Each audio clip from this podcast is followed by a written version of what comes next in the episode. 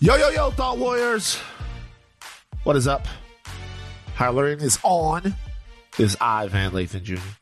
And it's me, Rachel Lynn Lindsay. Rachel Lynn Lindsay That's what I said. of the Lindsays, of the Lindsay family. How's your dad? Oh, dad is good. That is What's- good. What's he up to? You know, just doing his thing in the courtroom, sentencing people left to I was about to say, Right. I would like to see his last five sentences. You know, just like you know what, I should be in charge. I should be in charge of oversight of the judge. you would you would enjoy watching him because he loves to like bring in his own flair. He was telling me the other day he was sentencing someone to five years, and then they started really like complaining and go. And he didn't have to. That was the minimum. Right.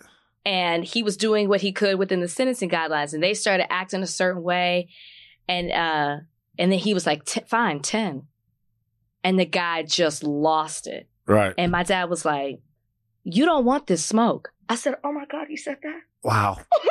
on the Uh, record. On the do you record. think- Do you think the judge would let me watch?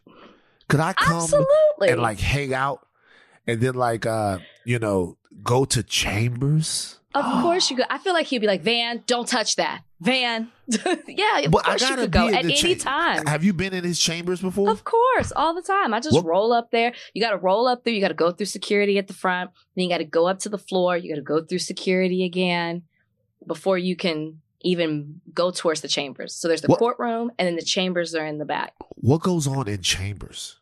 What happens? I mean, What happens? it's just there? it's an office. The chambers are an office. So there's a library back there. There's a kitchen. There's a conference room. There's like the law clerks, the interns. he gets his own kitchen and his own. This is his Mhm. own in, in the chambers.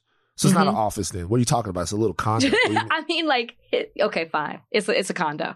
so You How- you really should go. You would enjoy yourself. how long is a judge's shift? Like how long do you be? There's no there's no nine to five. It's you know my dad gets to, to the office probably like seven in the morning. I would say he at least stays till seven at night. My dad works, Working twelves as a judge, thrives. He thrives off of working. He loves what he does. It's and great. you do two different cases in a day, or you do just one case. No, it depends. It depends what's on the schedule. You could have several. It could be a whole day of sentencing. Uh-huh. It can be trial. It can be Uh-huh. listening to motions. You could, it just changes up. You have your your morning docket, your afternoon docket. So let's say this.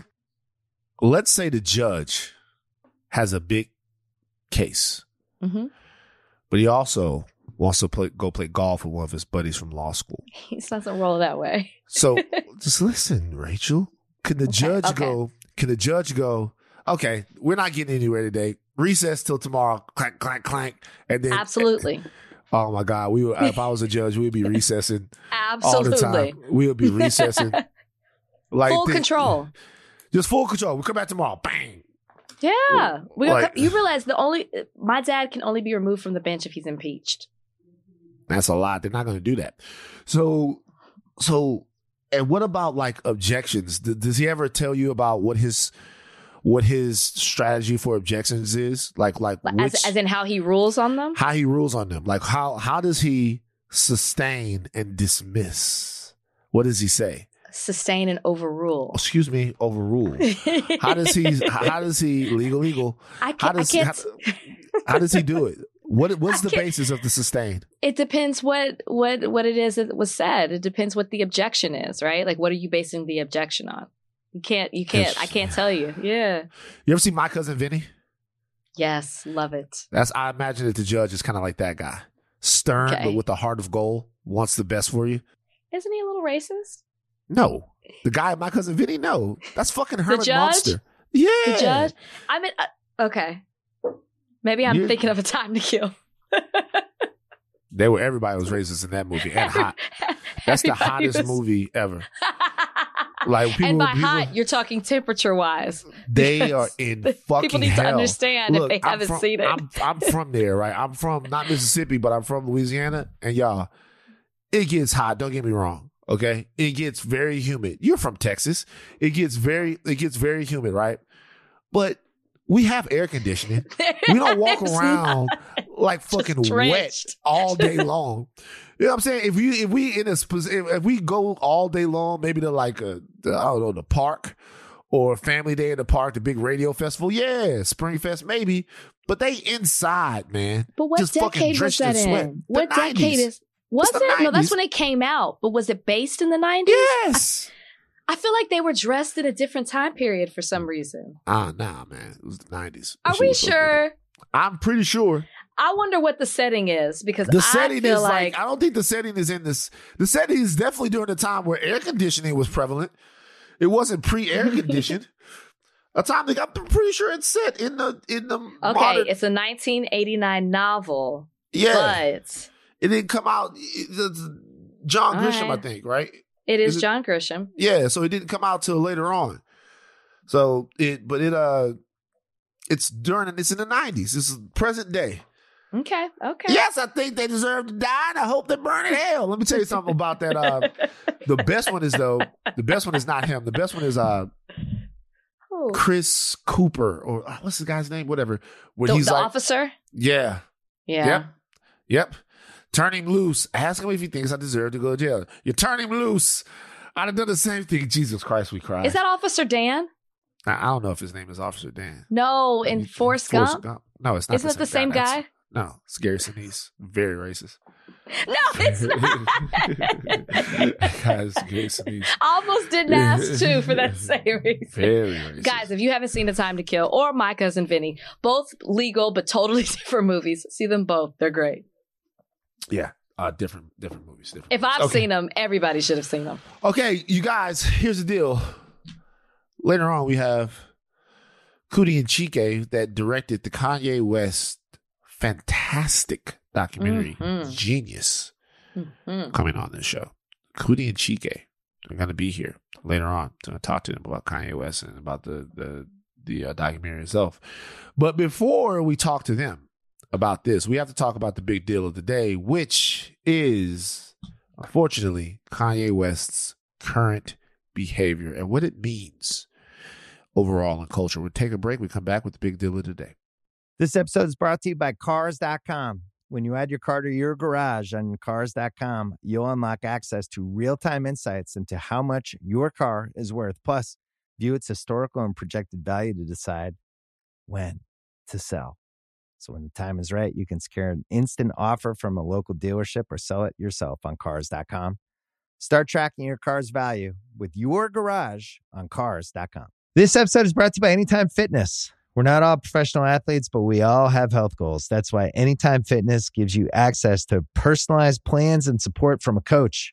Plus, you can track your training, nutrition, and recovery progress with the Anytime Fitness app, just like the pros. With 24 7 access to more than 5,000 gyms worldwide, get more from your gym membership. Visit anytimefitness.com to try it for free today. Terms, conditions, restrictions all apply. See website for details. Okay, so Kanye West has posted and deleted a photo of Kim Kardashian hours after issuing a statement of taking accountability for publicly harassing and leaking their private messages. Now, if you guys are not keeping up with this, Kanye West is using his social media to create an ongoing narrative about the state of his relationship with Kim Kardashian. They are estranged right now, if not officially divorced. I don't think they're officially divorced yet.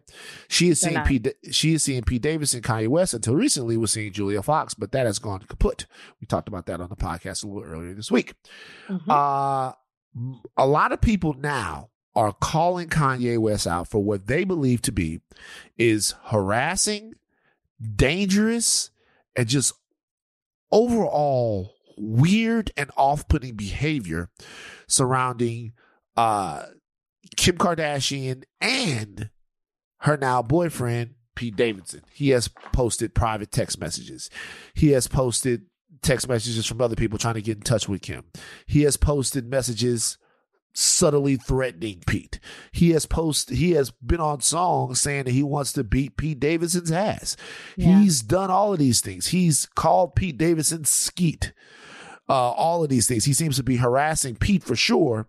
And a lot of people say Kim Kardashian. I'll ask you, Rachel, do you think that Kanye West, because he had come out and said he was taking accountability and he wasn't going to do this anymore, but he Did it again. Did it again.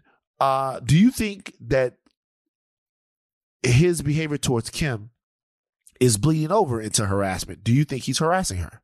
He's absolutely harassing her. I mean, there's no denying it. Kim filed for divorce in February 2021. It's a year ago.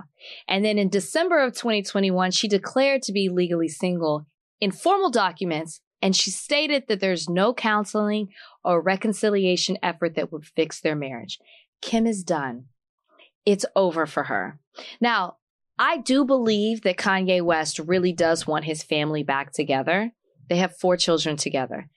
But that doesn't mean that it excuses you from the behavior that you're doing. It doesn't mean that it permits you to do what you're doing just because you really want to see your family back together. Kim has stated what she wants. You have to respect that at the end of the day. And what she wants is to be away from you. And at this point, I don't, it seems like Kanye is more caught up in trying to just have control over the situation more than it is about respecting her boundaries and what she wants. He's treating her like a piece of property at this point, And that's harassment. I think there's some desperation in it, but it's still harassing in what he's doing because she's made her point very clear. When I look at Kanye's actions, the words that come to mind are possessive, obsession, alarming, scary. It's triggering to a lot of people what he's doing but and what it's not it's not romantic and it's not entertaining. And i'm really against the people who are trying to say he just wants his woman back. He can want her back all he wants but this is not the way that you go about it. People are watching. This is very public and you have children that are of age that can recognize what's going on as well. If kim was my friend and her man like if this was my friend and my friend's man was acting in this way i would tell her to get a restraining order that's point blank, blank period. If you put yourself in this situation, if this was your friend, if this was happening to your friend, how would you respond? Just because they're famous doesn't change the situation. It's not romantic. It's it's alarming. It's harassment. Huh. So, uh we've seen guys try to get their girls back before, right? Right. Puff right. Puff did. I need a girl to ride, ride, ride. And I we appreciate the song. Nick Cannon just put out a song called Alone, which a Oh. lot of people think is him trying to get Mariah Carey back. Biggest Uh, problem is he's singing on it. uh, Robin Thicke had a whole album called Paula. Just trying to get Paula Patton back. So we've seen this before. We've seen guys. Not like this. This though is not that. Okay? And I want to make sure. I saw somebody post and this is the this is the dangerous part of it. I don't want to overreact here. We're reacting uh appropriately to what's happening here. I saw somebody post, I'm exactly like Kanye. If you do not want to be with me, uh, then you shouldn't be with me. But if you try to leave me when I'm still in love with you, I'm that same way. The reason why that struck my mind is by somebody I follow on Instagram, by the way. DM'd him about it. The reason why that stuck in my mind is because that tells me that the normalization of this behavior is gaining some sort of traction. Yeah. The- and and when I look at that, look, I don't. I, I, I'm not going to summarily dismiss anything, right? But I don't think that I'm super worried about Kanye West doing anything dangerous to Kim Kardashian. I'm not.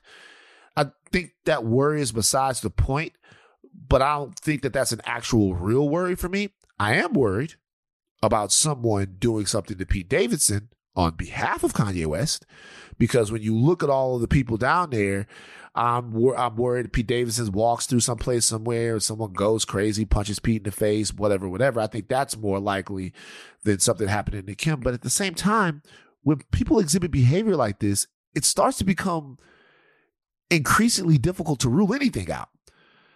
And and and when you're not ruling anything out, that means everything's in. And for me, I am more actually flabbergasted, not so much even in his behavior as I am the acceptance of it by people who I thought knew better than this. Like it, the it just seems to be whatever Ye does, and we're gonna talk to Coodie and Chike a little bit later because we we had feelings about the documentary. Whatever Ye does, we write it off as Ye being Ye. And I guess the question is, where does that stop? Mm. Like we've already been some really interesting, ridiculous places. We've already been to the I'm down with white supremacy place. We've already been to the I'm richer than you classes weird place. We've already been to the I shit on everybody in my life place. But I guess what I'm wondering now is uh, we're going to the harassing your wife and making an unsafe environment place. And it seems like we're just continuing to push the envelope here. Right. Right. So, um, I don't know. It's tough. You can't underestimate what someone will do when they're desperate. And Kanye is desperate. It really seems that way. Like at first, even I was like, he's just doing this for attention. He just wants to exert control over Kim because he has no control. But then I'm, I, as it c- continues to go, I'm like, this is a man who is desperate for whatever is motivating his desperation. You know, it's because if he wants his family back, if he doesn't want to see Kim move on with someone else, I don't know what it is. But you cannot treat it like it's nothing when someone's reacting this way out of desperation. And I think that's what people need to pay attention to. And I think also people are excusing his behavior because he is famous. And sometimes people act like famous people can't do stuff that reg- that that people out here in the normal world do. That's Yeah. not true either. So I think Yeah. you have to pay attention to it. And um and I also I just think people don't want to like side with Kim Kardashian. And I don't think it's siding. I don't think people need to look at it that way. The woman has said what she doesn't want. People need to respect that. yeah. And they were doing just fine. Co- I they were saw- doing just fine co-parenting for months. Mhm. I saw a lot of people going, yeah, I'm no Kim Kardashian fan, but what's you don't have to be a Kim Kardashian fan, you know? Exactly. People just don't want to side with the Kardashians. It's not about that, y'all. It ain't about that. By the way, we need better ways to wish ill on people. Do we? Do you go around wishing ill on people? In different ways. Talk to me. So uh I don't wish ill on you like I wish that you get harassed by your ex-husband or that something bad happens. I wish ill Okay. like in a small way. Like for example, would it bother me would it bother me this weekend if Ted Cruz just twisted his ankle? Just an ankle twist. Just a nuisance, right? Like I don't wish ill on his family. I don't wish that he gets COVID. I don't wish anything like that. But let's, let's say he's stepping out. Let's say he's stepping out of his GMC. Boom, takes a wrong step. Bang. Ted Cruz, sprained ligaments. They'll heal. But for a while, it's gonna be a bitch, right? It's gonna hurt. You'll have So you to want to ice that- inconvenience them. Ice that motherfucker up. Ice it up, Okay. Ted. Ice that motherfucker up. Elevate it. Put heat on it. You can't walk on it. You can't go play beach volleyball. You got a twisted ankle. That's what you deserve. Nothing really bad, but like when I wish ill on people, it's like, oh, you know what, motherfucker? I hope you get a flat tire. You're on your way somewhere. You want to get there. You get a flat tire. Boom, nail in the tire. Then what do you do? You have to swerve off. You have to change the tire. You got to call AAA. It's an inconvenience. Nothing bad happens, but you deserve a flat tire. That's how I do it. I don't do it in the bad way. It's a Chance Yeah. the Rapper song. What You Chance this? Rap? No, what's he say? It's a Chance the Rapper song. I can't remember who it's with. And he all he does in it is wish little things like this to happen to his ex. oh, is that true? Just little Oh. thing, just little things. Donnie, do you know what I'm talking about? Any chance the rapper fans in the room? He's it's he's it's a feature on maybe Action Bronson? Bronson. oh, there we go, Rachel. Yeah. I had to hesitate for a second. It might be Action on his Bronson. song. Yeah. I had to hesitate. Yeah, that- Yeah. but that's but I agree with That's that. you. That's you. Yeah, You're- I you're- agree with that. Just like, yeah, just like little stuff. Hey, hangnail. You know? Little- stuff like the paper cut, stuff like that. Just annoying. You get like lemon juice in it when you're eating some guac. Um, okay. the NFL has made a really interesting hire. Okay. They've hired Loretta Lynch. If you guys don't know who Loretta Lynch is, she's the former U.S. Attorney General under Obama. She has been hired to defend the NFL in the discrimination case brought to the league by Bl- Brian Flores. The NFL is fucking unstoppable. Like, I gotta be honest with you, man. I saw that this morning and I'm like, yo, pack it up. The, like, like, I'm serious. The, the- I know. The, the NFL is fucking unstoppable. There's nothing you can do. Like Colin Kaepernick is up against the NFL. He's winning the hearts and minds. The NFL goes and gets Jay Z. Brian Flores, Brian Flores, uh, has got the NFL on his heels once again. People are looking at. They get a former black lady attorney general under the first Negro president ever to stand in the gap for them. Fuck. Right. Right. What do you say? And she was the first. She was the first. I should say that. Um, Attorney General. First black woman. Um I had the same sentiments as you. But also at the same time, it's like, I just want to talk to Loretta. Because, uh, and it should be known, this isn't Loretta's first time working with the NFL, okay? She works for a very, very big law firm, extremely, like famous law firm. And they have been hired before to work on the behalf of the NFL. She was involved with the NFL when they were investigating the Washington football team, or I mean, the commanders now. She was involved in that. So she has worked before, but they specifically put you as counsel, co counsel, but counsel on this particular case. A case where Brian Flores is saying that the NFL is racist. And what does the NFL do? This basically screams, see, we're not racist because we are being represented by someone who's black. We hired someone who is black, a black woman at that, yeah. on our legal team. How could we be racist if the very person we are we are putting this case in their hands is black? That's literally what they're saying. But I just wonder why. That's my question. I want to talk to like why do you not feel like you're being used? Do you not feel like, because they could have chosen someone else? She does have co counsel on this, another white man. What do you feel like they purposely put you on this case so they could have somebody who's sitting at the table, sitting, whether it's, you know, arbitration, mediation, trial, whatever, that is representative of the black community. You have to feel that way at some point. I'm not saying she's not the most qualified person at that firm, for goodness sakes. She's attorney general.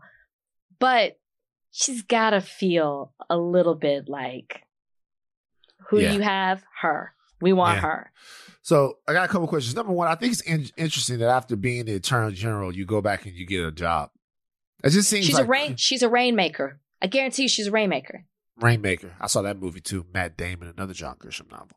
Uh, a lot of people as, when they leave when they leave big and they go back to their firms, it's they're more of like a figure a figurehead. They're representative of like, hey, they they're able to say we have the former U.S. Attorney General in our firm. She brings in business and she sits there on big cases, you know, because there's just, the credibility. It's just crazy to be the ex Attorney General because, you know, once you're the ex president, you don't really do shit no more. It's not like you become the ex president, then you go try to become a senator, right?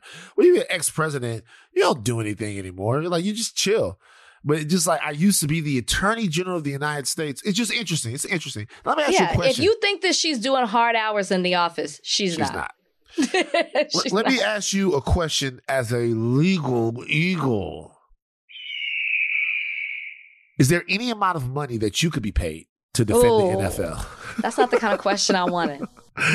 Is there any amount of money you could be paid to defend the NFL? Let's say the NFL comes and they say, we need Rachel Lindsay, legal eagle. and we are going to pay you, because think about it. Roger Goodell makes $44 million a year. Wild. it's wild.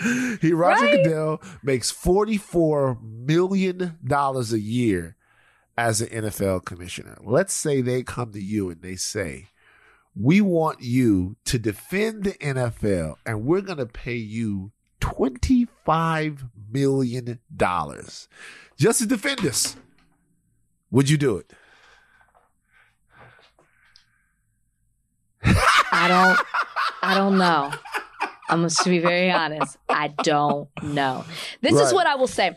When I came out of law school, billion. I wanted to be a public defender. I worked for the P- public defender's office in Milwaukee County. My dad always told me if that's the line of work that I wanted to go into, I'd have more power if I went to the uh, DA's office. Because DA has the power to say, we're not prosecuting that case. We're going right. to throw this case out. We're not even dealing with it. Right. So maybe That's Loretta's master plan. And I'm saying this because if I accepted the 25 million, I'd need some kind of something written out that said, should I find in any kind of way that there is evidence No, of that. what Brian Flores is accusing you guys of, I'm out. And No, I'm taking can't. half the money with me You can't for my pain That's and suffering. how- I've wa- no, you're illegal. Legal. You can't do that. You I know, To give I know. I said that'd be the only that'd be the only way I would say yes because I just would not want my name tied to. We we know the NFL does racist things. Like whether you can prove it or not, you know it. And I just don't want to be on record ever defending them when I know that they are problematic in what they do. There's a reason Colin Kaepernick got a settlement because there was evidence that was found. I don't want to be on my reputation is everything to me and I don't want to be on record for that. So I would have to say no unless I got some kind of like deal. So the NFL has released a statement saying it will defend against these claims which are without merit. Let's say that Loretta Lynch has looked into all of this stuff Mm-hmm. and she actually doesn't think that the NFL is acting in a shady way in this case. She thinks they're right, not in all the situations, but in this situation. So here's the here's the question. Is she saying that legally they're right, as in he can't prove his case? Or is it a moral thing? Because I do think, and we talked about this, he's going to have a very hard time proving his case, particularly in the class action part of it. Right. So she might say, well, legally, there's no evidence. That's totally different from whether you know morally. They just might not be able to prove it. Doesn't mean it's not true. Doesn't mean it's not true. OJ, OJ. OJ. OJ. OJ. OJ. All right. Uh, we're going to take a break now and give you the interview that we did with the creators of Jeen-Yuhs, Netflix three part Kanye West documentary. We're going to be joined by Coodie and Chike, the directors of this, uh, the guys behind Creative Control, uh, when we come back on the other side of this break. This episode is brought to you by Jiffy Lube. Cars can be a big investment, so it's important to take care of them. I once got a car that I started out with 25,000 miles on. I got it to over 200,000 miles because I took care of it. You know how you take care of a car? You take care of the maintenance, the oil, the brakes, all that stuff. And if you don't, you can have a car just completely fall apart. When your car needs maintenance, head to Jiffy Lube. They provide automotive excellence at speed. Get your oil change, brakes checked, tons of other multi care services. It's all done by expertly trained technicians who actually care about taking care of you and your car. Jiffy Lube, car more. To find coupons and start an instant online estimate, visit jiffylube.com. This episode is brought to you by Hyundai. You could be doing anything this week, right? You've got work, errands, friends, and a whole lot of fun in between. That's why the 2024 Hyundai Santa Fe is the capable SUV that's built for your life. With premium interiors, available wireless charging, and room for your whole cargo and crew. Okay, Hyundai.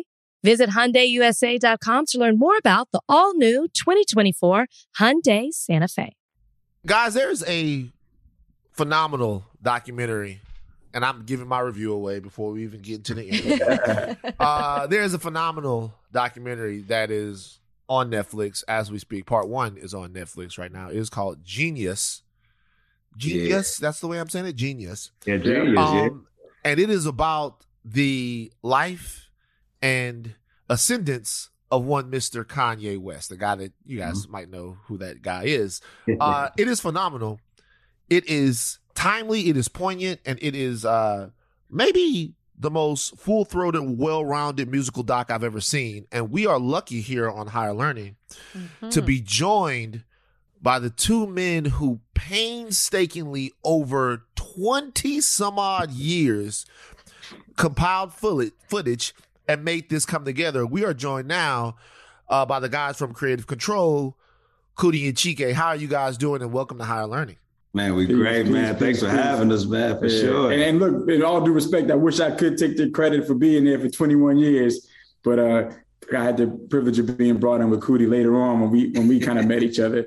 So he had about a 10 year head start on me. I say uh, at least five. Yeah, yeah, yeah, at least five. So, so 10 years is a long time too. Yeah. so let's start right there. I think one of the most breathtaking things, I, breathtaking things, I think one of the most refreshing things about the documentary itself is that, you know, we know Kanye. Like we know Kanye, right? Like we know Kanye intimately. But we didn't know you, Coodie. Mm-hmm. And I think the documentary starting with actually your story mm-hmm. humanized it in a way and took people out of whatever opinions or perceptions they might have about Kanye West mm-hmm. and was really a fascinating way to ground it going into what it ended up becoming. How did you make the decision to start the story of Kanye with sort of you because it becomes like the story of you and him almost? Yeah, well, uh, you know, as a um, uh, it just wasn't me. You know, it was a, a, whole team of us that that came up with the way we're going to structure it. Our, our, editors, Max Ullman and Jason Harper, and of course Chike and, of and, course. and J. Ivy. You know, so you know we all we just compiled all this footage, and then we just you know it's like a puzzle, and we realized the best way to tell this story was through my perspective, and to do that, you had to introduce who I am. You know, like I said, uh, I bet y'all wonder who the hell I am. You know what I mean? right, right. so that's how that's how we come in. But uh, you know, it was a it was a journey. Uh, it was a journey that we all took, and uh, and I had to show Channel Zero, you know, in Chicago, public access show that was blowing up blowing up crazy on uh around hip hop period, like with Wu Tang and, and Shaq, anybody who we gave a tape to, um, they they'll see me later like, yo, Channel Zero with the fight and this and that. And then Method Man actually said Channel Zero was YouTube before YouTube and wow. World Star before mm-hmm. World Star. So wow, you know, so that was that was the start. And then and then running into Kanye and seeing how talented he was and watching Hoop Dream, that was like that was the you know inspired the idea to start you know filming him because I was in front of the camera and then I just fell in love with the reaction we were getting with Channel Zero. And I'm like, I got to learn how to work the camera because Danny Sorge, who I was working with, he was cutting hair and he, you know, wasn't didn't want to go to all the concerts, you know. Right. I'm like, dude, give me the camera. So that's how I started. What's so dope though, Van? Like, as far as in documentary filmmaking, you know, you usually have to set up and contextualize like the environment that your characters are kind of going to come through and normally, and if, if, normally we would have to go find all this B-roll footage because we'd have to contextualize Chicago in that era of rap that Kanye was trying to penetrate through. But so ironic, Coodie was already doing that with the show Channel Zero. You know what I'm saying? Word. So he was he had already done the legwork of contextualize Chicago in that era and the renaissance that was actually even happening in hip hop musically at that time. And and his show was was the lens for that. You know what I'm saying? So Coodie was like the man already in Chicago, and all the hip hop artists really wanted to get on Channel Zero in order to be like seen. Yeah, too many outlets in Chicago. You know, word. Yeah, that's a that's a prominent theme in the uh in the documentary. How, I mean, we think about Chicago hip hop where it stands right now is like right. all over the place, but that was still an area where things were bubbling up and kind of burgeoning. But I turn it over to Rach mm-hmm. right now. I just want to give my compliments and say how exceptional I thought this was. I sat down and watched it all the way through. I couldn't stop. I couldn't get enough because in the first part, it just took me back. It just took me back to a simpler time yeah. and it just made me feel something. Yeah. And so as I was watching it all the way through, you take us through this roller coaster as we're going through Kanye's life. And I'm just wondering when you started it back or when you met Kanye in 98, did you did the purpose for creating this documentary change as you got through these 20 plus years? And if so, how did it change? I mean, yeah, well, you know, life changed. You know, we we always say that God writes and Jesus directs. So, you know, through our life, we, you know, you never know what's going to happen next. You know, we uh, we also say that uh, can't let your imagination get in the way of God's manifestation. So, even doing the doc, I seen Kanye win the Grammys but I didn't see him running for president. You know, I, I and the end of the doc, it was supposed to be him winning the Grammys. You know, that was the end. Back, we got a documentary, but Kanye wasn't ready to put it out. You know, come to find out, uh, recently at the premiere, he said he would have been embarrassed if it would have came out when I won when the first time we had, was offered a deal, which was in 2006. So fast forward, you know, here we are now, and it, and he feel like it was the perfect time for people to see that side of him. So, Yeah. Uh, first of all, before I before it slips my mind, I want to say something else. Uh, before we before I talk about the documentary itself, I want to think about it. Benji, Mhm. guys, Oh, you. like for real. I- i- i- if, if you guys are gonna watch Jeen-Yuhs, I want you to watch Jeen-Yuhs. But there's a 30-30 uh, about a young high school basketball player, um, Benji Wilson, I think it was his name Yeah, was. Ben Wilson, yeah. uh, Ben Wilson, who was killed in Chicago, uh, and who had all the talent and all the, the the potential in the world, and made an indelible impact in Chicago high school basketball in basketball period. Um, and this was one of the most phenomenal 30 30s they ever made. So you guys also did that. I just want to make sure that I put that on people's radar. Check that out. Very good. All right, so obviously I have my own history with Kanye West okay, okay. And I was I was pleased to see my little cameo that I made. In there. Wait, In I didn't see you. I was gonna make that joke. I didn't even see you in it. It- I- it- I was Act there. Three. Act three. yeah, I was. Yeah, Yeah. I, in Act Three, I was there for a second. Um, I must have meant to just blocked it out. right, like I was there for a second. Uh, I gotta be honest about the way the documentary made me feel. Mhm. It made me feel profoundly sad. Mm, mm. and uh so I don't think people understand what like a big hero Kanye West is to me, Yeah. and he is uh, to so many people, and it's difficult to watch some of the things that go on now, Yeah. and seeing him when he when you guys were first getting started, Mhm. it's like God damn, almost I got into a small period of mourning.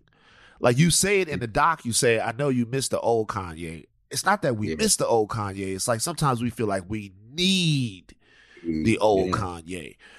Um, Mhm. how did you sure. guys approach the changes in his life? Because by the time this documentary ends, he is like a completely, totally different person.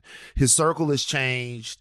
Uh, it was good to see you back out there in Wyoming with him after the whole Harriet Tubman thing, but it just seems like a totally different guy. And I think for a lot of people, it might be a little hard to watch the transformation. When you guys were creating it, did you think about that? Were there any ways that you guys wanted to go about that? Uh, it's not always easy to watch the brother in his current state, and I'm trying to be as respectful as possible by still keeping it real with y'all. What what, what were your thoughts towards that? Well, I say everything everything that we did was with pure intent and uh Yeah. and and God was leading us to to this like you got to realize the first act is called vision. That Word. was the vision. The second act is called purpose and that's what we were doing moving in our purpose. The third act is called awakening. So we feel like this act would um would actually wake some people up. You know, I ain't gonna say it just like Yeah, it's like Yeah. you're right. It need, it need to be just like Benji. We when Right. we did Benji, we we purposely made sure that everybody when Benji died was going to be in tears, even the thugs and the killers. You know what I mean? So we purposely did that, and people like, oh man, I can't watch it nothing but watch because I just can't take that part. I'm like, yeah, sorry, I, we did it for the thugs. Sorry, we didn't do it for you. You know what I mean? word up, word up, Stop word people up. From killing. So you know, everything is purposeful that that we do. Everything. Look, Yeah, no, man. yeah, you said it. Hmm I gotta tell you, this documentary is touching all audiences because I work for Extra and we did a huge piece on it for our for our show. So it's reaching everyone, which I think is is is a testament to you guys and why and it's so great. But there's a moment where Coodie, we see you break down and we see you get emotional Mm. in that third part. Can you talk a little bit about what was behind that emotion and what you were feeling? Because Van has already expressed what it was to watch it as an audience member, but you were there. You were witness. You saw things that we didn't. We weren't even privy to see, mm. and you got so emotional. Can you talk about that? I mean, it was it was the emotion came from just like it was like Christ. You know, I'm real spiritual, so so it was like Christ was talking to me through all different ways, like from me me meditating and the meditation to be exactly what I need to say and do during that moment, and or reading a Bible verse, and it, and it's it's telling me exactly what to say to Kanye, and then just the fact that I know that it's coming from Christ, and I felt Donda, and I felt my father in that moment Yes, too, brother. like holding me. You know, it was like it was a, it was you know, and and letting me know that everything's gonna be all right. So it was a all of them emotions and just to be moving in in faith and and moving that way, you know, knowing that that Christ is, is with you is, is that that was more of the emotion, and then letting letting me know that Kanye was gonna be gonna be all right. You know, we all gonna be all right. You know what I'm saying? We we spiritual beings and we never die. You know, that's why Donda Spirit has been with us. That's why Benji Spirit was with us doing doing um, uh, Benji. So it's like, and that's what we've been learning throughout our throughout making films. We're like, yo, this is is bigger than what we're doing. Is is is that's why we say Jesus direct, and that's why we know that Benji and Donda West, and when we do Ernie Barnes story, Ernie Barnes has been with us. And, and Ernie Barnes, well, if y'all know Ernie Barnes, he's the painter that did the JJ um, paintings and Marvin. Oh, word, yeah, yeah. So we was filming him before he passed, you know, and he'd been with us since then. Like he gave us a painting from heaven, like one of his main paintings he gave us. And this, that story is, is incredible, but you know, just knowing that, knowing that um, our ancestors are with us at all times, man, it, it feels really good. And, you know, that was a that was a really a good cry. You know, and for us, the goal of this film was really to use these two men's journeys, Coodie and Kanye's, you know, and obviously Kanye with having such influence. But how can we use their moments as teachable moments? Not so much we're not trying to make a commercial for Kanye. We're not trying to like pin you on a side. It doesn't matter which side you're on. How can we take uh-huh. moments of Coodie's journey and their life together to give to really show how you can move in your purpose? How can you set a goal and accomplish it? Obviously, the, the struggles and adversities that come with this, with the belief in a higher power, that can help you get through these adversities. And like we believe in God and we truly believe God guides us through this life and we're merely just these his vessels to do his work. You know what I'm saying? With our gifts that he's given us. But we've tapped into those gifts. How can we help you tap into those gifts? Yeah. You know what I'm saying? So fear cripples us a lot. And we yeah, don't absolutely. overcome it. And and hopefully this doc can be a testament to to helping people um figure out their journey. Yeah, and, and you can and you can learn from the good and the bad. It's like the, the movie that inspired me to do everything that I do is, is uh, JoJo Dancer, uh, Richard. Your life is calling, yeah. Your life is calling, and that you know, when I when I seen that movie, I'm like, oh, I'm gonna do I'm gonna do like Richard Pryor. And so I wanted to do comedy. I'm gonna do comedy, you know, and I'm not, but I'm not gonna do the drugs. Okay, I, am about to say JoJo Dancer made you want to do comedy. he was wild. but, but, I, but I knew I knew I knew I couldn't do. I'm like, okay, I'm gonna do what he did. What he did wrong, I'm not gonna do. I'm like, okay, if, right. I, if I do comedy and don't do the drugs and don't do this, then oh, it's gonna be really nice. So I, I learned from his mistakes but not Word. knowing at the time that he wrote, directed, and produced JoJo Dancer. So yeah. I'm like, oh, God was telling me at that moment what I was going to be doing later. You know, so Word. yes, the same with this movie. We want people to see this like, okay, I know what not to do, and I know what to do. You Word. know, so. So there are two hilarious moments in this movie I want to talk about real quick. Two super funny moments.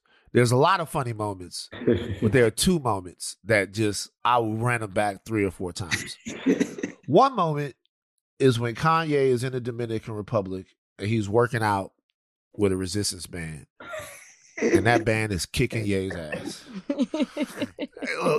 like that band was kicking Ye's ass. I don't know how long, how many sets he had done, but it was good to just see him concerned with his health down there in between yeah. creating. He's on the resistance bands.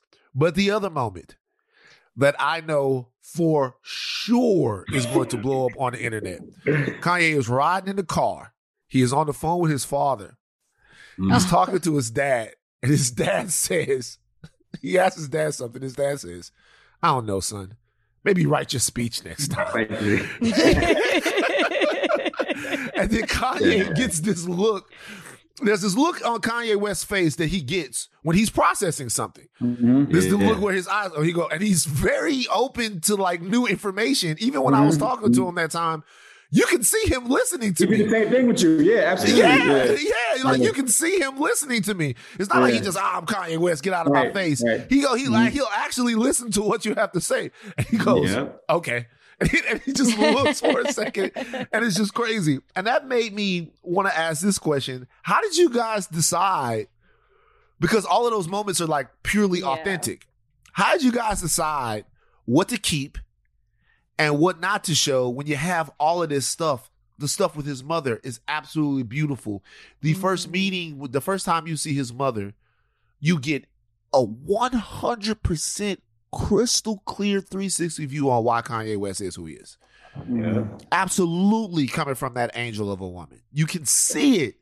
But I just wonder with so much stuff, who, how did you guys as a creative team make the decision? We have to show this. We we don't need to show that. We have to show this. We don't need to show that. How was that decision made? I mean, you know, rehearsal. Yeah. yeah, definitely. Like what made it easier too is a testament to just like everything we've done before this film. Benji, all every project was a rehearsal for this moment right now right. to put accomplishing every all the skills, our style, everything we've learned, amassed this team of people that we've worked with for prior projects, right? So we have this big mind now with all these people kind of working on this thing. But then even just our evolution as filmmakers into screenwriting played a major role ah, because we've been reading a lot about story and understanding just the framework of story, how to build story. So once we align sort of like our protagonist's overall journey and desire, like you have to lock into that. And there's rules to that. Like this is like a hero's journey. There's there's rules to when you apply this type of storyline.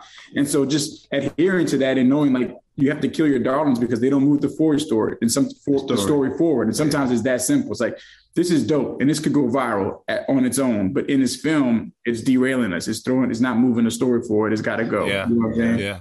Yeah, yeah, it must be hard. In that first part, there's so like I wish we could talk to you guys literally all day because there's so many different scenes that I want to just talk about. But one, I thought you had access to so many people and so many places. One, I'm just curious. Did anybody tell y'all to stop, get the camera out of my face, and stop filming? And please tell us who. And then two, there is a moment when when Pharrell hears uh, through the wire for the first time and you get his reaction. I mean, he has to, le- well, I don't want to give it away, but you just get his reaction. But he says something to Kanye where he says, keep that same perspective. Yeah. And as somebody who's been with him from the beginning, do you feel like he really is still adhering to that advice from Pharrell? Yeah, yeah, I, I, I feel like he um, he definitely listened, and you know, and as far as like, as you noticed, we when we were going into the studio with Pharrell, they was like, it got the Kaye said, man, we maybe should turn the camera off. I'm like, now keep the camera rolling. a, lot, a lot of people didn't tell us to turn that turn that camera off. You know what I mean? It wasn't that many. It was more when we were doing Channel Zero that people would be like, you know, they don't want to do an interview or they, you know, they're son us. But but when we was with, with Ye, it just seemed like everybody just accepted it and mm-hmm. adopted it because it was new too to everybody. They, you know, people didn't have cameras around like that, and they wasn't like, "Why you filming yeah.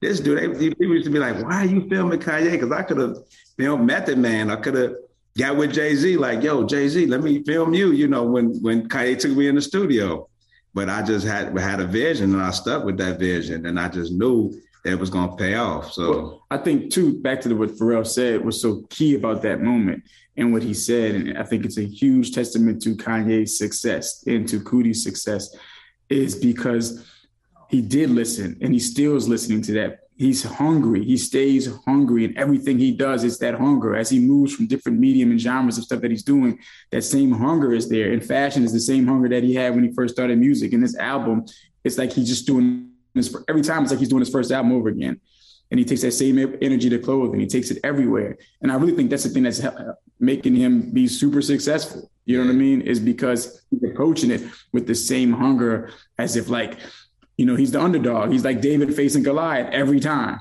Yeah, right. you know and, and, and right. super misunderstood, super misunderstood too, because he will always want to do the impossible. So somebody say you can't do something, he want to prove that he can do it. So the worst thing you can say is don't run for president. He like, oh, what? Okay, I'm gonna do it and I'm gonna show that I can do it because I did it so many times before. You said I couldn't be a rapper. Look what happened. You said I couldn't be a good big in fashion. Look what happened. So yeah. he used that, and you know, and that's what that's that's how he winning. But then, like you I say, he might get misunderstood too. In the same, don't wear the red hat. Oh, what? I'm gonna wear it, but it ain't good. But I'm gonna wear it.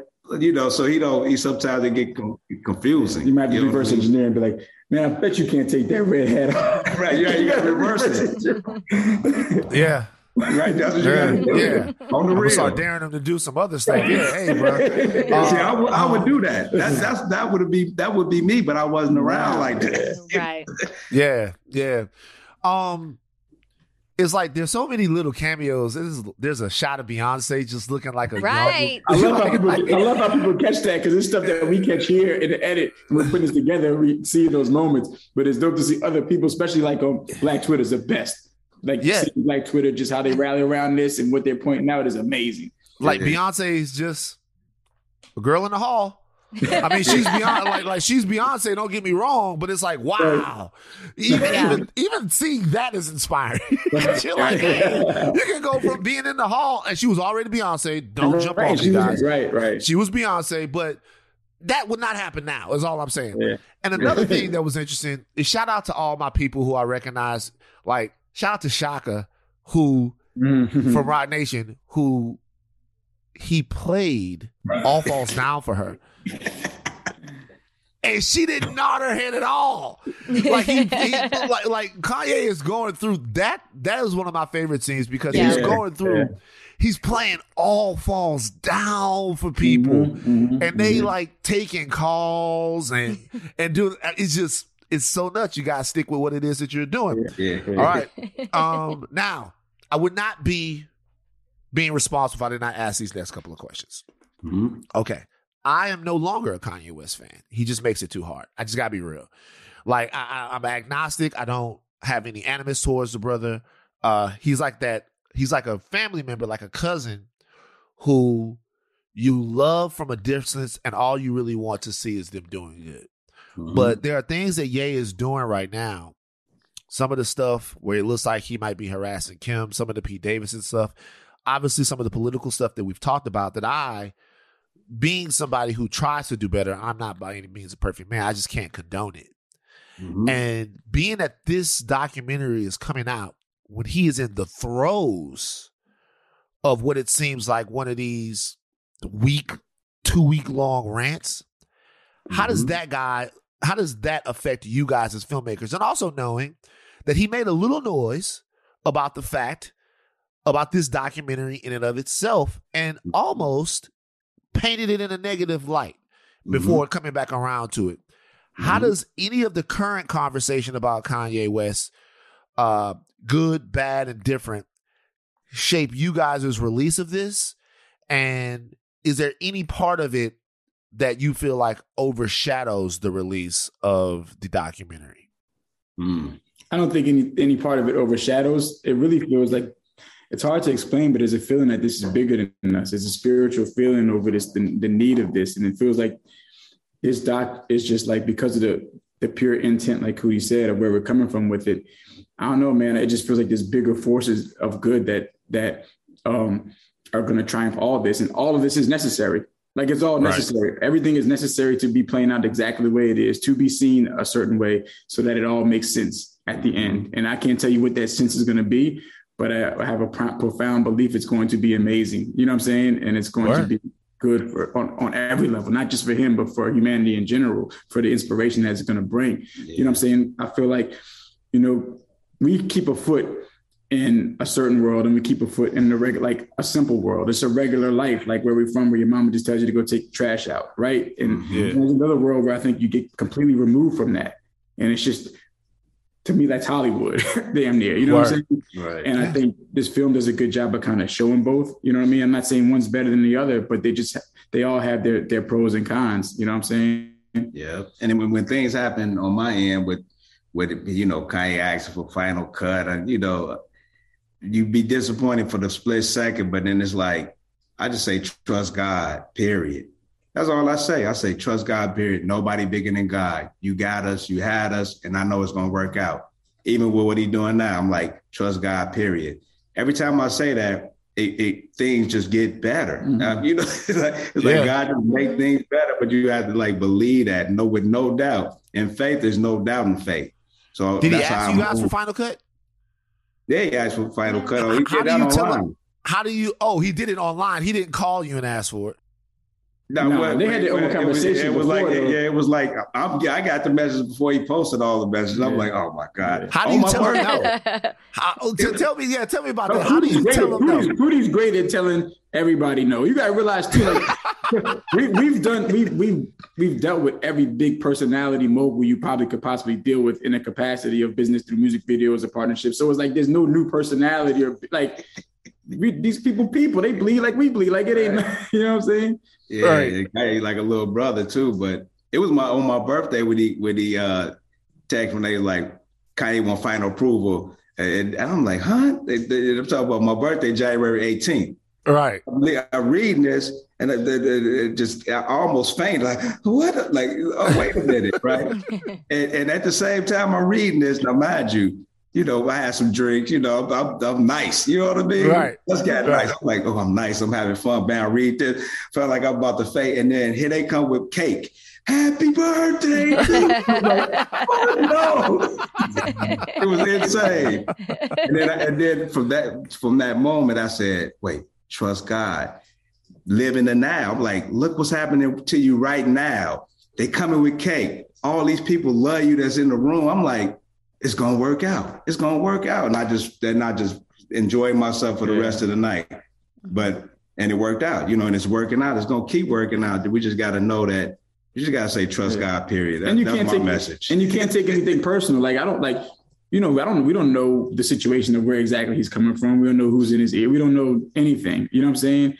Um, all we just gotta believe is everything is gonna work out in uh in the best interest of the project at the end of the day, because we know what this why this project is being done. You know I mean? And we know what the impact it's going to make. So, yeah. We were talking a little bit about this before before you guys came on about as you're watching the progression of Kanye, you're seeing his circle and the people that are surrounding him change.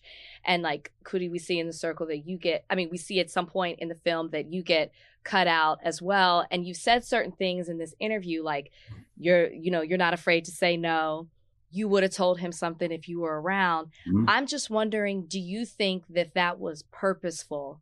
Not because because as you're watching it, it seems like oh he got to a certain level. He wanted you know he talks about Hype Williams. I want Hype Williams for this. I want. Do you think it was that, or do you think it is because you know him in a way that other people don't, and you can hold him accountable in certain ways? Yeah, yeah, for sure. And Chike, you explained yeah, it really good. That's, that's, amazing that you bring that up. It's a conversation that we've had over years you know, Coodie, and the reason why this film is so special, it's not so much his prowess skills as, as a as a director. Coodie as a person is the type of person that creates a space for you and you you when you enter his space there's no way that you can be fake you know what i'm saying because he's so accommodating to you it's, it's like going to a room a therapy room you ain't gonna lie to your therapist. It's hard to lie to a therapist. You know what I'm saying? You get uncomfortable. So a lot of times you just avoid. If you're not ready for therapy, you don't go to it. So I feel like that's like the relationship. If you're not ready to be real or be upfront or be held accountable, you're not going to sit in front of Coodie or chill with them. You know what I'm saying? So, but when you get in front of them, we get these amazing moments, these vulnerable moments of Kanye that are pretty consistent from the first time Coodie puts the camera on him to the last to Kanye now. You know what I mean? And so I don't know. I can't speak for Kanye as to to why you know Coodie wasn't around so much. You know, I could have a theory and say maybe it's because it was it's easier to to do certain things when Coodie's not there. You know what I mean? Like you said, you might not have somebody to hold you accountable for stuff. So yeah. that's that's just a thought, and it's a great. Mm-hmm. I think it's a good thought. So right, right. and I think the powers to be too. You know, want don't want nobody with any yeah. type of influence when they when they want to pull yeah. them a certain direction. I remember um, when we was first starting, he blew blew up and uh, he wanted to go with me to do something. I'm like, yeah, come on, man, we're gonna go do this. We're gonna cut up this DVD, and he was ready to go. But then it was like, oh, we got something that we need him to do, and I'm like, huh, yeah, but but he want to do this. So and then they pulled me to the side and said, yo, Kanye is not the same Kanye. I'm like, what you mean? he is the same. And he want to yeah. go with me, so we going. And they was mad because they had some money playing over there you know what I uh-huh. mean? So I think it's all of that. I think it's a combination of of, of yeah. all of that. But that's why we can't take it per- like there was a point. Yeah. Definitely, like I know I took it personal. My whole per- passion in life was to do music videos, right? And so when we were hitting off the videos with Through the Wire, we always had this ambition of it to be like Bryan Barber was with Outkast. Like we'll do all these videos together. You know what I'm saying? Especially since like we did the first video to really bring him into the world. And so you're thinking like, man, now you popped. We're gonna get the best video he's done through the wire.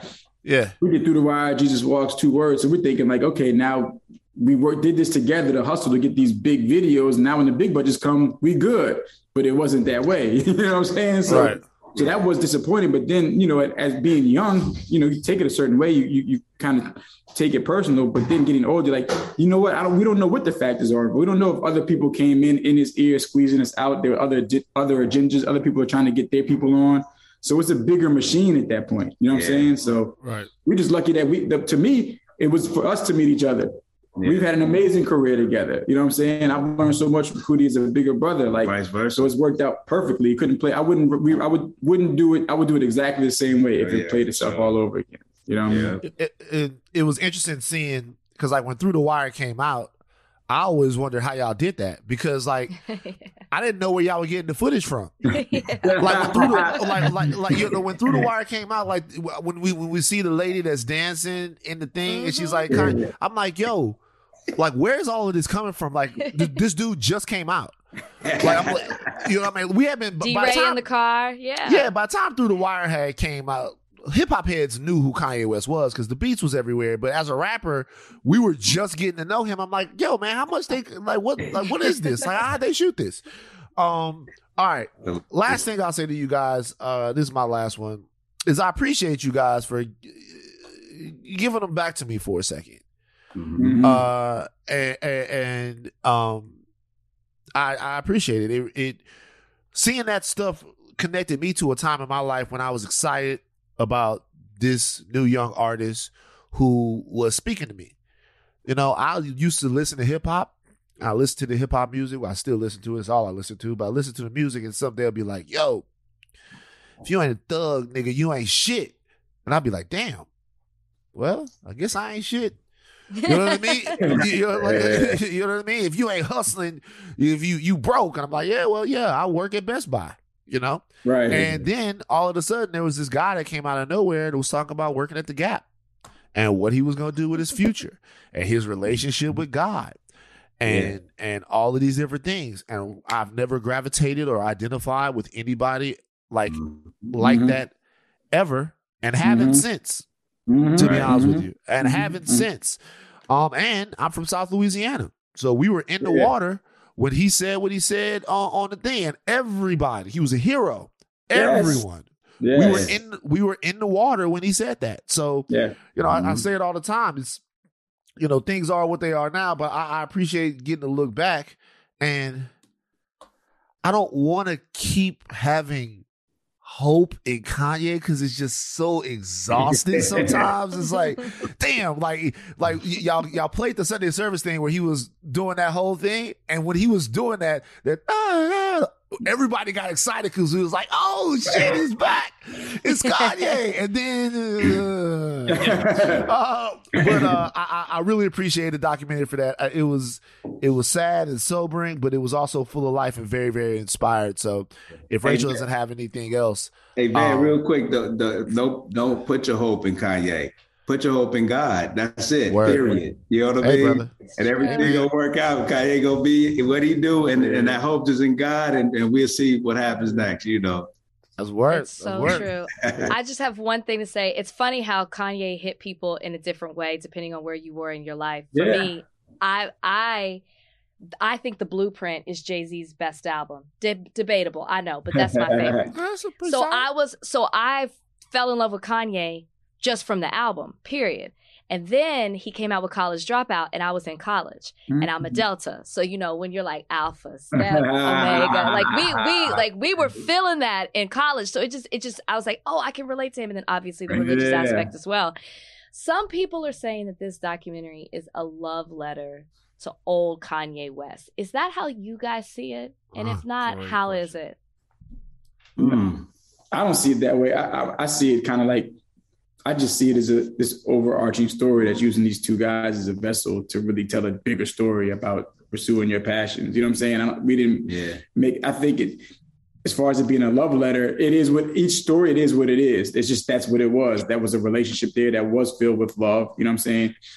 Part three definitely isn't a love letter. If you see when you see the the part three version, so I think a lot of people it just it's just a real depiction of a real relationship and a real journey, and we're using that to inspire people to see in life how you can just fight through fear with that with with uh, uh, faith in God, what it can get you through, and how you can accomplish these goals. These two both and uh, fought against the odds. Statistically, they shouldn't have made it. Statistically, they shouldn't be in the position. Mm-hmm. None of us should be in the position that we're in, and definitely not Kanye. You know what I'm saying? Word. And, and yeah. everybody's a genius. You know what I mean? That that's the the we call it genius not because we think Kanye is a genius. No, everybody is a genius. Everybody has a genius in them. You know, you hear about Albert Einstein and them as geniuses, but you got uh you got Booker T. Washington, you got well, Martin Luther King, you know, you got uh George Washington Carver. Washington Carver. Yeah. They all Carter G. Woodson. They, yeah, they just don't, yeah. get, Granville they don't get the title genius. Yeah. You know what yeah. I'm saying? They don't get the title. But I mean, you guys, like it's it's, it's, it's anybody that's doing what they love because that's gonna chill out. no, I'm serious. Like how many of you, how many you can count on a finger to get to the level you're doing. It's a small percentage of people in the world that are successful at the level that you are at what you're doing.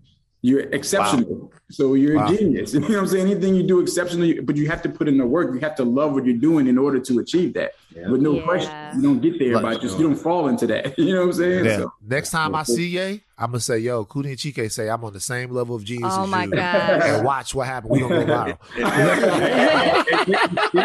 you guys, he posted that about that, that everybody's a genius too. He did. Hey, he did. Genius too, real quick, man. Y'all, let me show y'all these. This this this Max, our editor, right here. Max, what's up? What's how up, you doing, brother? hey, how y'all doing? How y'all doing, man? Great, fantastic work, you guys. Yes, fantastic yes. work. Fantastic work. Uh, be honest with you guys, I, I think you, I think y'all got a lot of hard work coming to y'all. Uh, I'll just be real with you. I don't see anything. I've, I watch all of the shit. I don't see anything coming out fucking with what you guys did. I think it was amazing. I think it was. Uh, uh, I can't wait to see what the next thing is. I mm-hmm. loved Benji. Loved Benji. Man. Loved it. It's like they, they say that it's they say that it's a tough watch, and it's sad. It is. It's sad, but it's moving. So yeah. I, I would recommend everyone, Genius, Benji, whatever else you guys got coming out.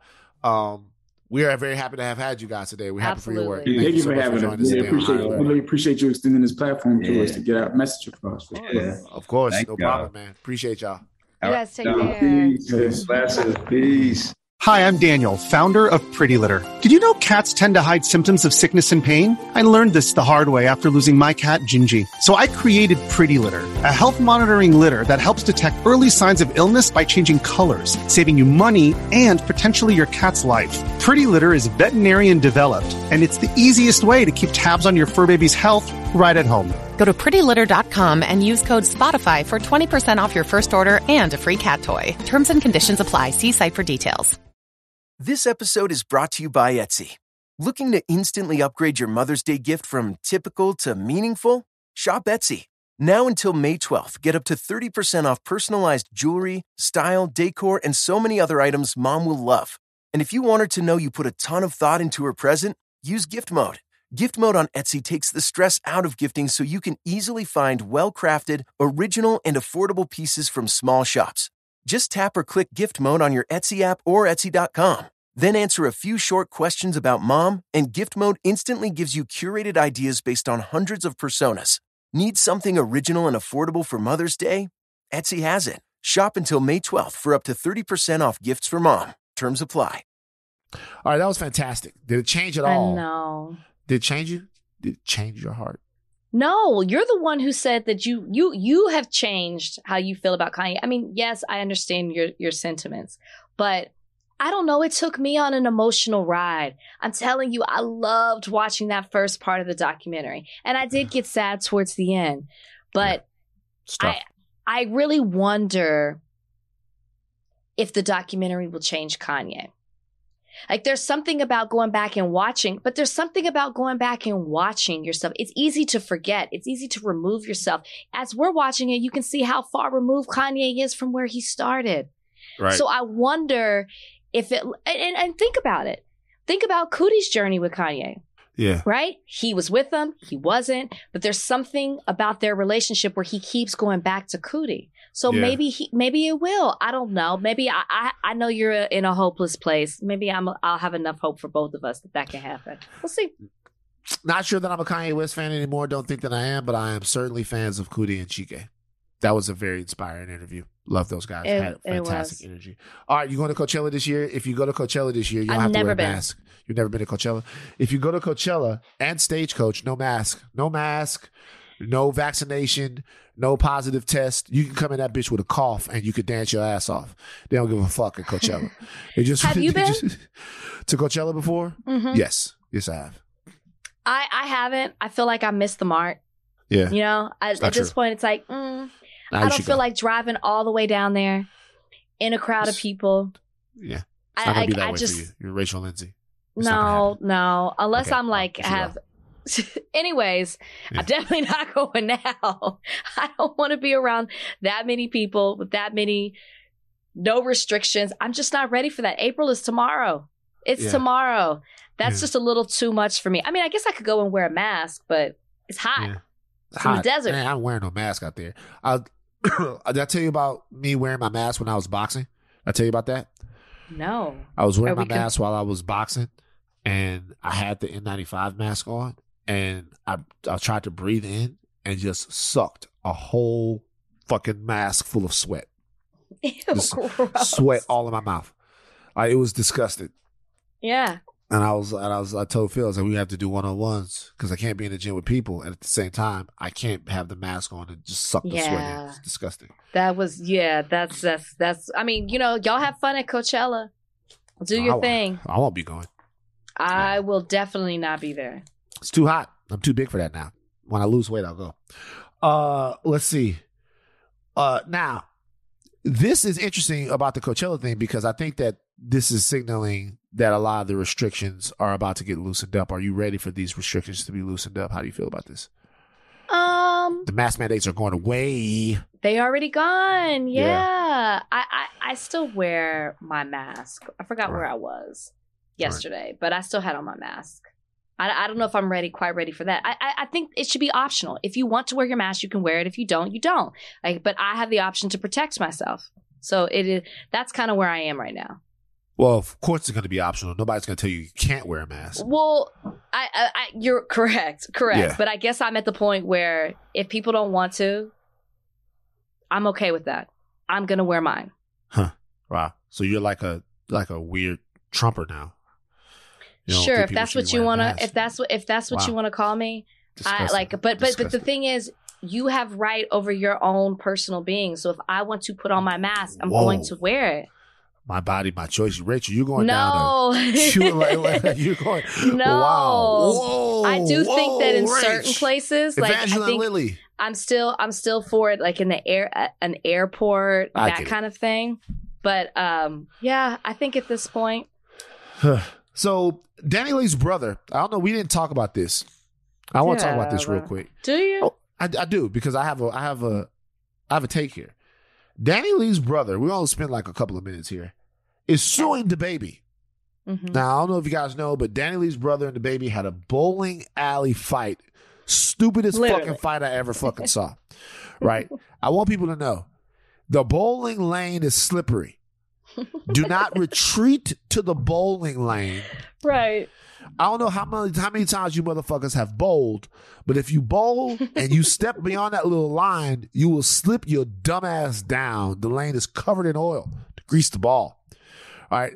These motherfuckers looked like idiots, all of them, slipping around like cartoon characters in a banana peel while they're trying to throw hands at each other at a fucking bowling alley. But I'll tell you Mhm. something about this. DaniLeigh's brother, his name is Brandon Bills. He's now suing DaBaby. He's suing him for the fight. I am 100% team DaBaby in this. Okay. 100%. Why? DaniLeigh's brother said when DaBaby and DaniLeigh were going back and forth, which I did not agree with DaBaby in, right. thought it's fucked up. Right. But DaniLeigh's brother said to DaBaby, it's on site. Do people know what that means? That means when I see you, I'm going to fuck you up. Okay. In the video that I saw, DaniLeigh's brother makes a move towards DaBaby, the baby hits him. Well, what the fuck? What am I supposed to think? You told me that when you saw me, you were going to beat me the fuck up. You said it was on site. Well, we see each other. True. True. So to- and what was DaBaby supposed to do? Wait. Don't go around threatening people. Now, the fact that all DaBaby's crew jumped in, that maybe you could sue for because he didn't give him the fair one. You know what I mean? DaBaby's crew jumped in. This motherfucker's out there slipping around. There was a lady out there slipping around trying to beat up Brandon Bills, trying to put the beats on Brandon. Um, but don't fucking threaten me and then come in my face like it's gonna be all good. If you Yeah. threaten me and say it's on site, you got to give me a phone call or a text message or come out in public and say I didn't mean that. Because when I see you, we about to get it popping. What the fuck? What's the basis of the lawsuit? Like, I just, it's going to get thrown out. This is ridiculous. You're wasting your time and your money. Move on. The moral of the story is this whole thing is stupid. I don't want to hear, I don't want to hear about anything to do with DaniLeigh and DaBaby together. Like, You don't wanna do separately, fine. You want Right. to talk about DaniLeigh separately? Fine. Her brother, fine. DaBaby, fine. But I don't want to hear about them. This is such unnecessary drama. So stupid. What if DaniLeigh and DaBaby ran on a ticket together for 2024? Would you want to see them? Would you talk about them together then? Fan. No. What if DaniLeigh and DaBaby co-directed? there is no what if. I'm saying though, like I'm saying there are definitely situations where we would have to talk about DaniLeigh and DaBaby. You know what I'm saying? What Not if they're running for president. What's another one?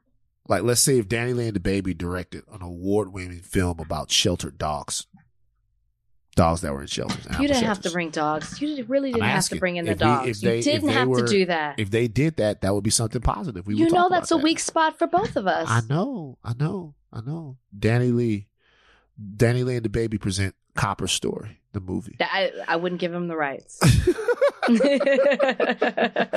All right, uh, our favorite mayor, Mayor Fuckery, Eric Eric Adams, has met with drill rappers in New York.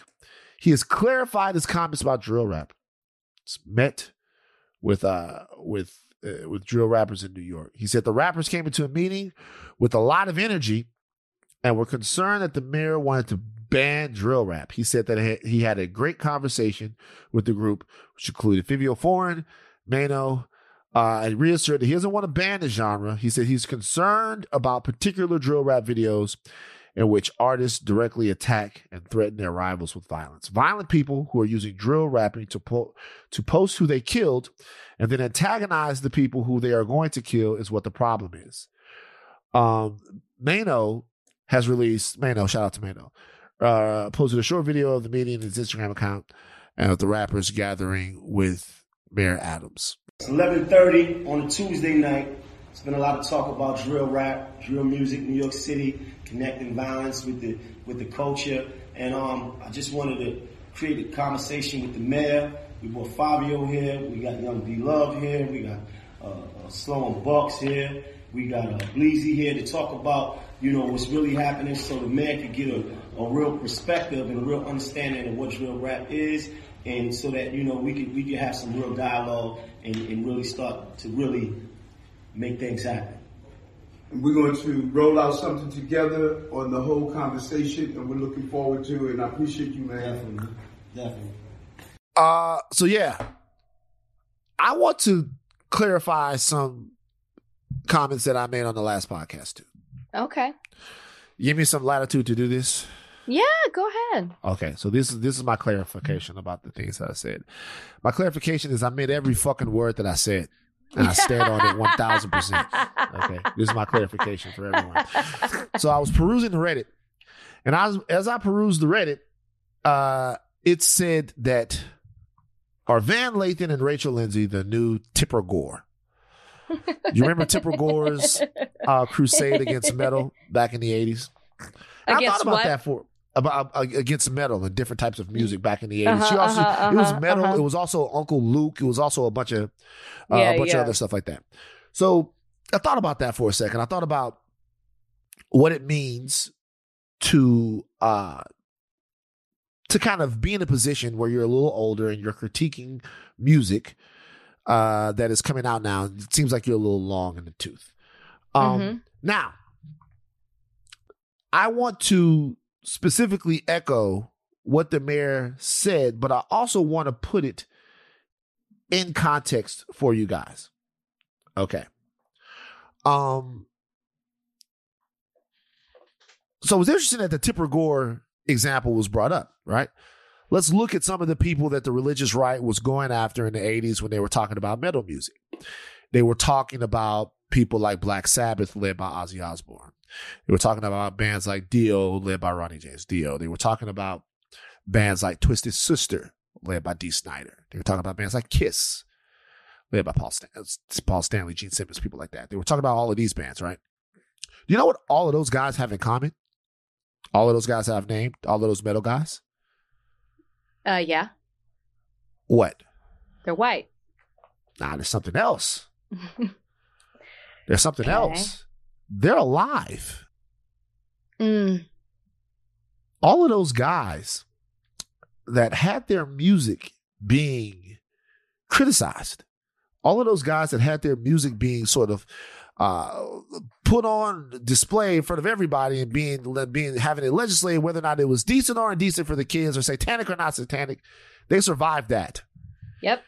their fathers and grandfathers and Alice Cooper plays golf and all of that stuff. They were hellraisers when they were young, and now a lot of them, some of them might be might be out of here. You know, life works in weird ways, but most of them are kicking around and doing their thing. True. See, that's not what the fuck we're talking about, and I and it's bothering me that people don't get that aren't getting the picture of what what we're talking about. There's a song called Beatbox Remix. Okay, Beatbox Remix. It went viral, viral on the internet. Okay, the song in the song, it is celebrating the murder of a kid named Corbin. The song is about is about Julio Foolio and some of the guys down in Jacksonville. It went viral on TikTok where people are talking about the song Corbin, where it says the line where it says, Where's Corbin? That is referring to a kid named Corbin Johnson, whose body was reported missing in 2018 and who was then discovered in 2019. There are two different factions in Jacksonville going back and forward. His mother, Melissa Jackson, had to listen to a song where the death of her son is being made fun of to antagonize a rival gang. Hmm. And everybody on TikTok is singing it. It's her actual child. It was a TikTok challenge that went viral. Julio Foolio featured Kojak. The song is called Beatbox Remix. Okay. The Who I Smoke song that we're talking about, when they put the names up, those are actual dead people. We're not talking about a genre of rap. We're talking about a trend in rap that originated in drill. And it's mm-hmm. got to be worth talking about. I could give a fuck less about whether or not people have a problem with my stance on that because I'm a 41 year old black man who cares about culturally how the lives of young black men are being protected both outside and inside this culture. Everyone can say whatever they want to say on a record.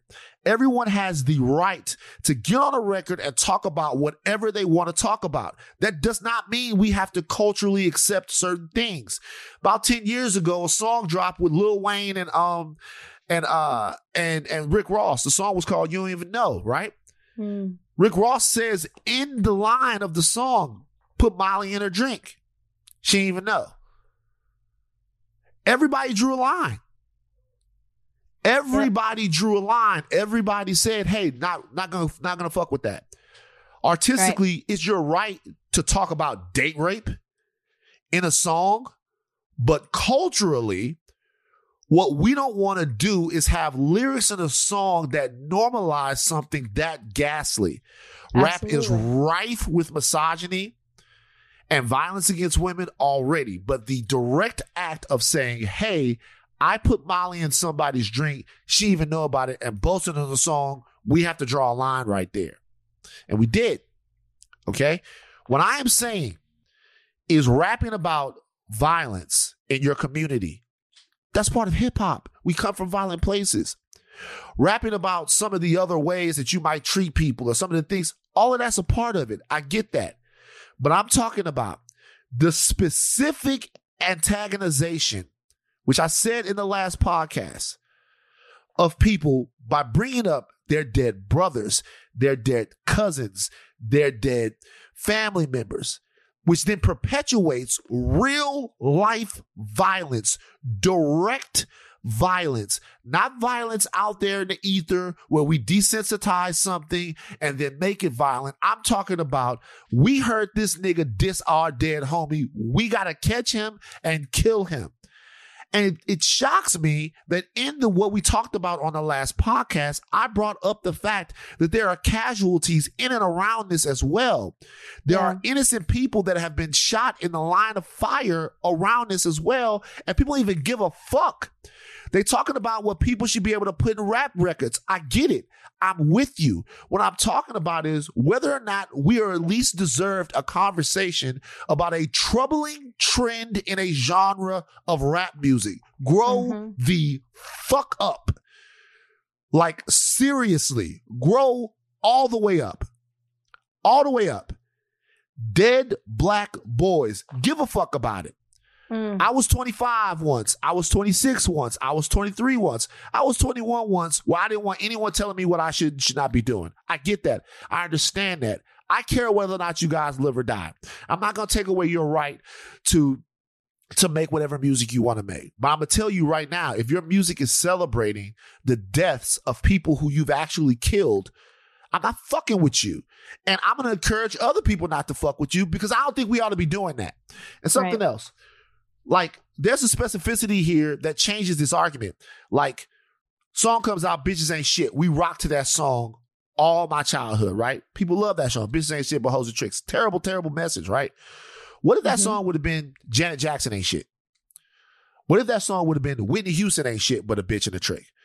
What if that song would have specifically addressed an actual person right? And not just been some weird commentary, some terrible commentary that we already need to kind of do away with.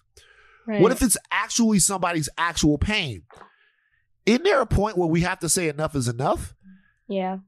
So, miss me, to quote Rachel, with the discussion and the talk about what we should be doing in lieu of talking about these messages, what we should be protesting for equal ra- wages, we should be out there doing all. We already do that. We gonna do this too. Mm-hmm. I'm not fucking tolerated. I think it's wrong. I'm not throwing these brothers, these young brothers away. They're doing the best they can, but the reality is that we need to encourage them to do better. Grow up.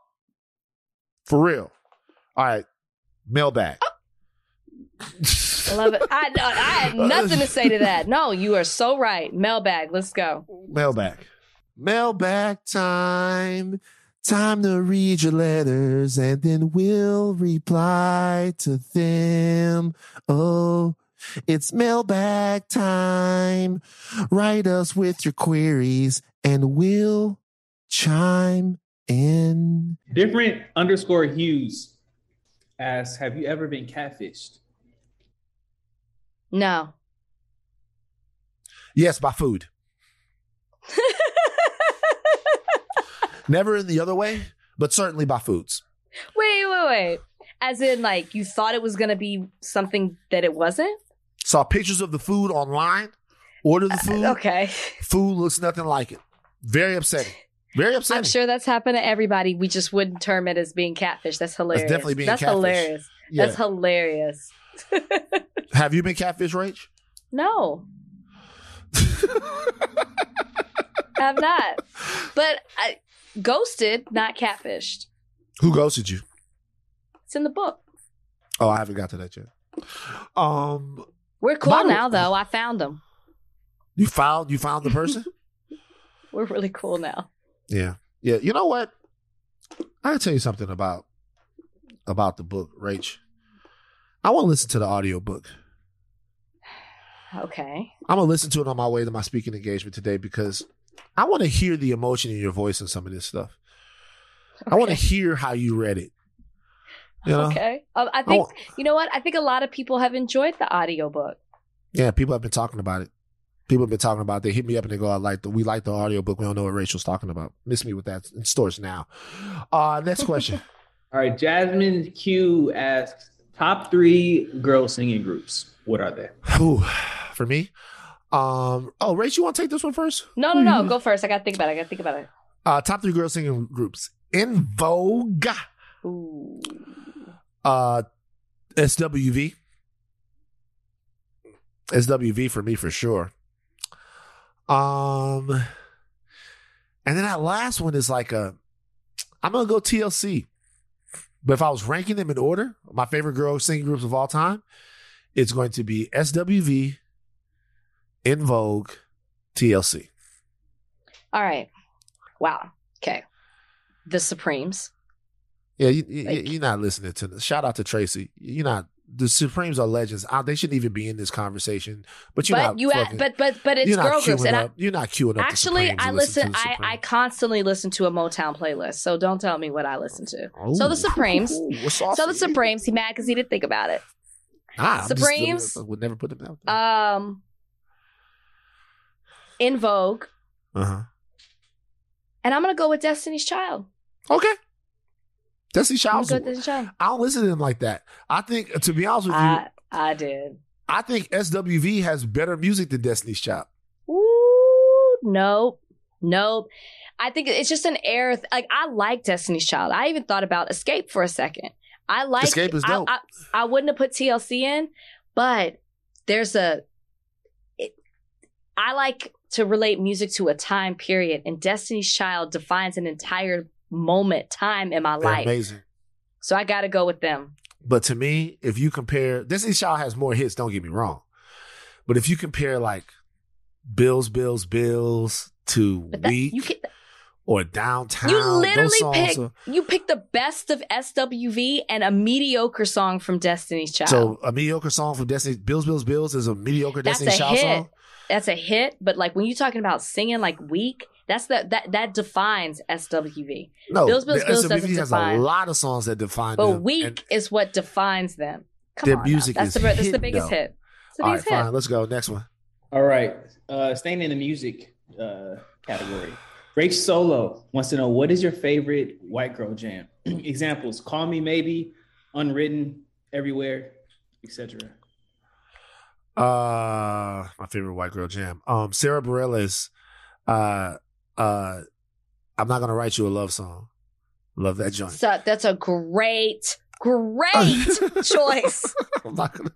I'm not gonna write you a love song cause you 'Cause you asked asked for it. Cause it. you need one. Uh-huh. I'm not gonna write you. It's a good, like, it's a good one. I have good. several though. Also, like- her song "Gravity" phenomenal. Oh, I've never heard anything else from her. Go I listen s- to "Gravity." I have a lot. Like I like. Uh, See, I I, like- like, more like the eight. I'm thinking like a Melissa Etheridge type song, maybe oh. even a "What's Oh. Come Going On." My. Come on, you know you like it. Love down, Lay by the. Come my on, you feeling it? oh, It's got to be something like that, like I can rock out to. Maybe like an Alanis Morissette type song. Like Oh, there's got to be an Avril Lavigne in there. Avril Lavigne. I I- like Annie Lennox, Little Bird.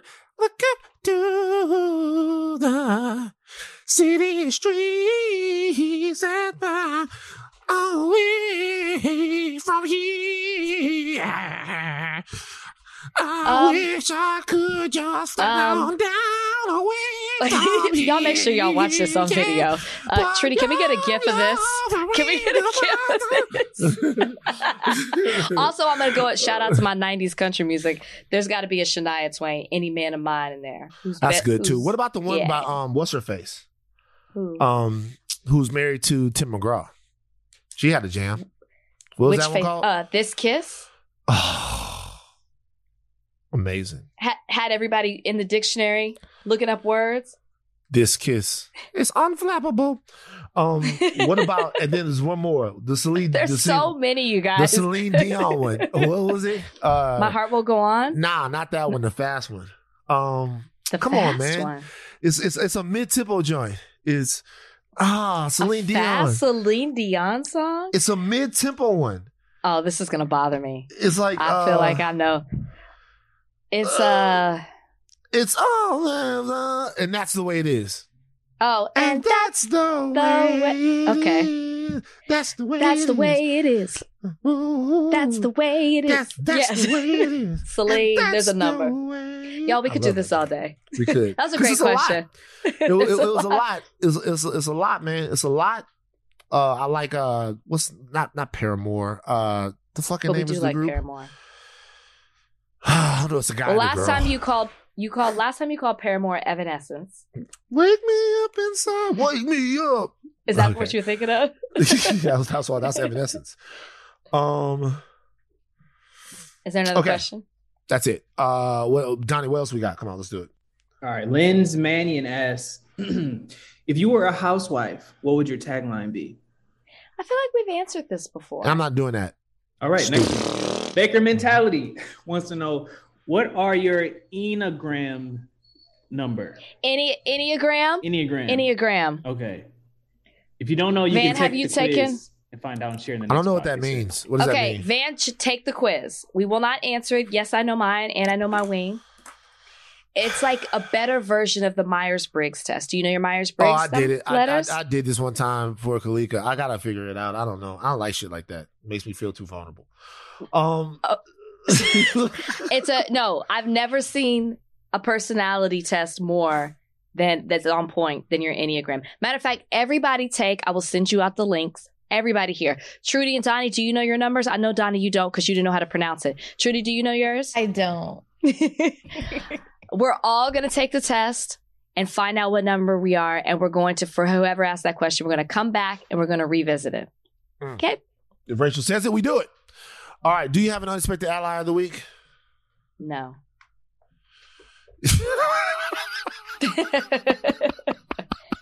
no. Neither do I. I gotta go, man. I gotta go to this speaking engagement. I gotta get out of yeah. Do well on your speaking engagement. Drive safely. I will. All right. They're uh, you be so excited take- for you. What are you speaking on? I don't know. Probably Kanye. Okay. It's like, you know what I'm saying? Van, Van, Van, let's talk about different black issues. Yeah, cool, cool. Nice. Dude, what was Kanye like? Fuck you. Just give me my $10,000. Anyway, uh, like, Plus travel expenses. Plus travel expenses. oh, but no, but it's not going to be like that. Actually, I'm speaking today. Um, it'll be already done by the time this is over with the kids at Chapman University. Shout out to uh, Dr. Hobson, the guys out there at Chapman University. I can't wait to go speak to them. Uh, it won't be like that, but a lot of times it is like that. Um, so I'm hoping to have a good experience. So I'll, I'll, I'll catch you guys up on that tomorrow. Take think caps off. Take phew. take caps off, but do not stop learning. I am Van Lathan Jr. I'm Rachel and Lindsay. Bye, guys. We are out.